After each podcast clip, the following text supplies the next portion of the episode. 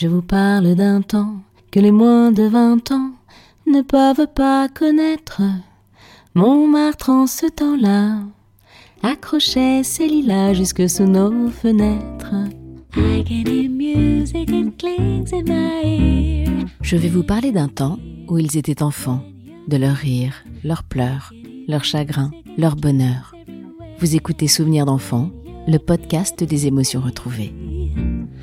Je ne vous la présente plus, Anne-Marie Sandrini, 79 ans, ancien petit rat de l'Opéra de Paris, petite fille d'Emma Sandrini, danseuse étoile de l'Opéra de Paris dans les années 1900, et ce qui nous intéresse plus particulièrement aujourd'hui, fille de Pierre Sandrini.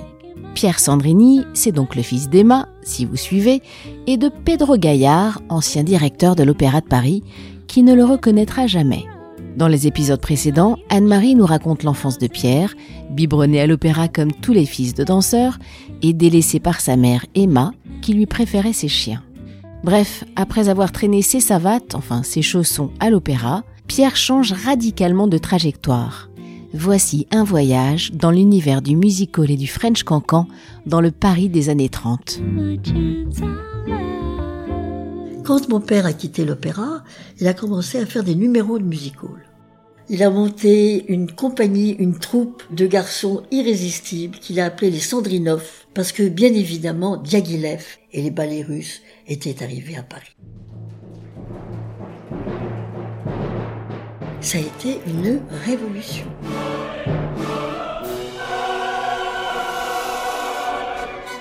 Après, il a été directeur du Moulin Rouge. C'est au Moulin Rouge qu'il a recréé le cancan en 1928. C'est mon papa.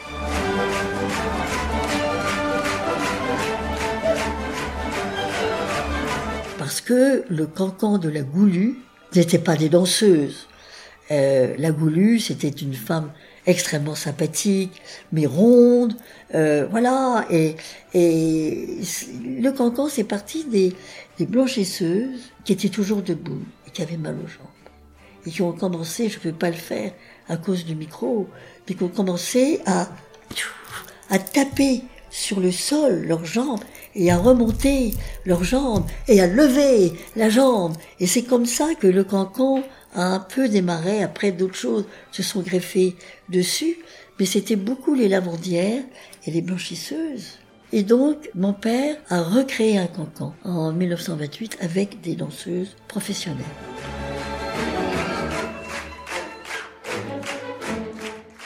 D'un autre côté, ma mère, André Rapeau, a fait toutes ses classes de danseuses au Châtelet. Car il y avait une école de danse au Châtelet qui était pratiquement aussi réputée que celle de l'Opéra de Paris. Donc elle a fait toutes ses classes au Châtelet et elle est partie danser aux Folies Bergères comme danseuse classique.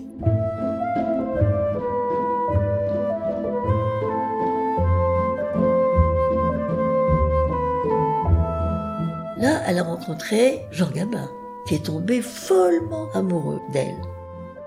En fait, Jean Gabin était un très bon danseur et il dansait la valse à l'envers et à l'endroit.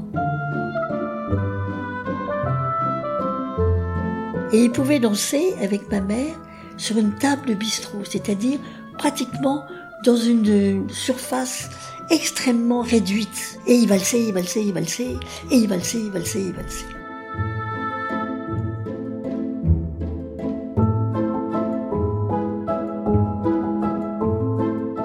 Folie Bergère, maman partageait sa loge avec une jeune femme qui, elle, après le spectacle des Folies Bergères, allait danser le cancan.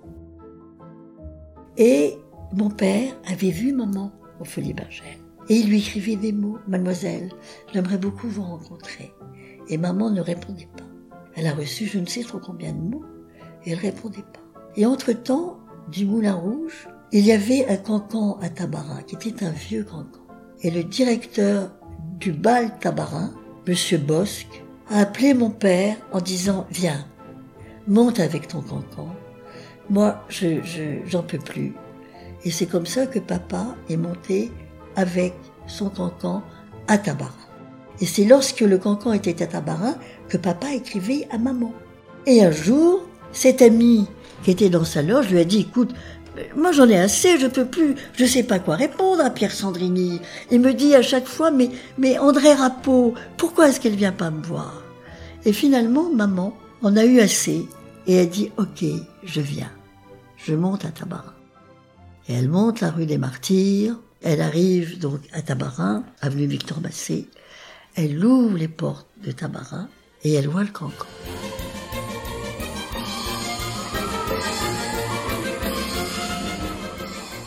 Elle n'imaginait pas du tout que le cancan était comme ça. Elle le voyait encore de la manière de la goulue, c'est-à-dire d'une façon un peu vulgaire, mais pas, pas aussi travaillée, avec un pied à la main formidable. Elle voyait pas ça du tout. Donc elle est un peu épatée. Et à la fin, mon père vient la voir. Mon père avait pratiquement 20 ans de plus qu'elle. Maman était très jeune, elle avait 18 ans à l'époque. Et papa était vraiment un, grand charmeur, je crois. Et il lui dit, mademoiselle, voilà, je vous ai vu danser. Je vous trouve formidable. J'ai un problème. J'ai une de mes danseuses qui est malade. Est-ce que vous pourriez la remplacer? Alors elle fait un peu, elle se laisse un peu prier, se laisse un peu prier, lui dit, oh, s'il vous plaît, ça me ferait tellement plaisir. Et elle accepte. Elle accepte, elle apprend le cancan en 48 heures, et là, mon père lui dit, ben, vous aurez la robe verte. Ah, elle lui dit, non, monsieur, certainement pas. Alors à ce moment-là, je ne danse pas. Maman était d'une superstition terrible, et c'est vrai que le vert au théâtre, c'est une couleur bannie. C'est une couleur très difficile. Pendant toute notre enfance, dans une robe écossaise, maman regardait s'il y avait du vert, un fil vert. Mes frères n'ont jamais pu porter une cravate verte.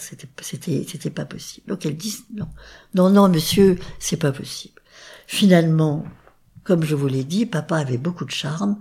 Il lui dit, mon petit, c'est vraiment, vous êtes formidable. Et maman accepte. Et elle commence à danser le cancan. Et pratiquement toutes les semaines, elle dit à papa, Monsieur, elle va mieux la danseuse que je remplace? Quand est-ce qu'elle revient? Finalement, je pense qu'il n'y a jamais eu de danseuse malade. C'est ce que je pense profondément. Maman est restée à Tabarin, elle est devenue capitaine du cancan. Car dans le cancan, dans cette danse, il y a deux capitaines. Elle était capitaine André Rapeau avec René Lee, une autre jeune femme, très titi parisien, absolument incroyable. Et Monsieur Bosque, très vite, a dit à mon père, écoute, je te laisse, Tabarin, tu prends ma suite. Et mon père a pris la suite de Tabarin avec l'un de ses amis qui était comédien, qui s'appelait Jacques Dubout. Et puis, quelques semaines après ou quelques mois après, l'un de ses amis, qui était à l'école de danse avec lui, qui s'appelle Marcel Berger, était parti danser aux États-Unis parce qu'il était le partenaire d'une très grande danseuse qui s'appelait Anna Pavlova. Et aux États-Unis, il a vu des revues, des Siegfried Follies, qui étaient vraiment le top du top de la revue à Broadway aux États-Unis. Et quand Marcel Berger a raconté ça à mon père, il lui a dit Banco, on fait ça. Et c'est comme ça que le tabarin de mon père est né.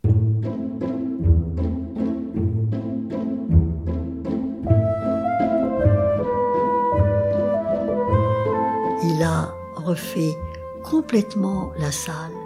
Il a créé une machinerie exceptionnelle. Le sol s'ouvrait. De là montaient des choses absolument extraordinaires. Des miroirs, des... c'était une féerie. Et le monde entier est venu voir les revues de Tabarin. Je n'entendais que des louanges vis-à-vis de lui. C'était un, homme et un, directeur extraordinaire. Pour ces danseuses, vous voyez cette statue qui est magnifique, qui est là. Cette statue lui a été offerte après ses, ses 20 ans de direction par toutes les personnes qui travaillaient à Tabarin. Les serveurs, les maîtres d'hôtel, les danseurs, les machinistes, les éclairagistes.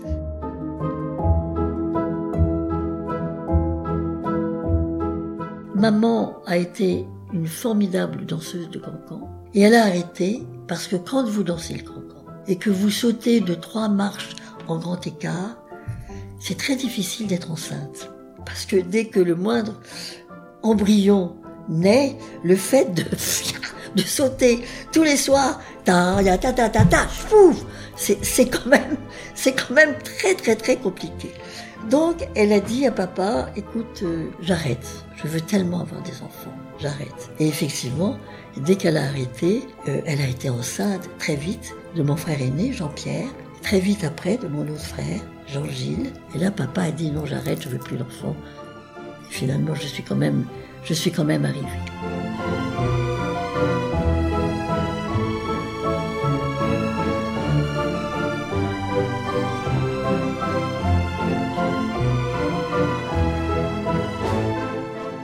Papa est mort en 49, maman a continué jusqu'en 52, et puis elle a été obligée de vendre.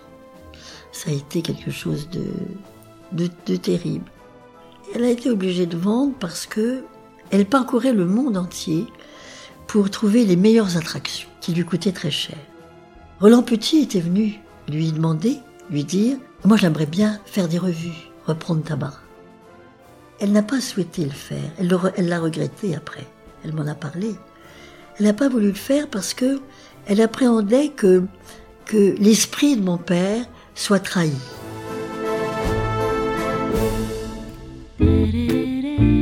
Voilà, c'est la fin de cette plongée dans le monde du musical des années 30.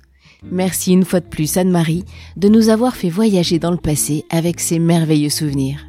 D'ailleurs, on ne va pas se quitter pour de bon puisque dans 15 jours, et pour le dernier épisode de la saga Sandrini, Anne-Marie nous racontera la rencontre entre sa maman et l'immense Danny Kaye, l'une des plus grandes vedettes de la comédie musicale du Broadway des années 40.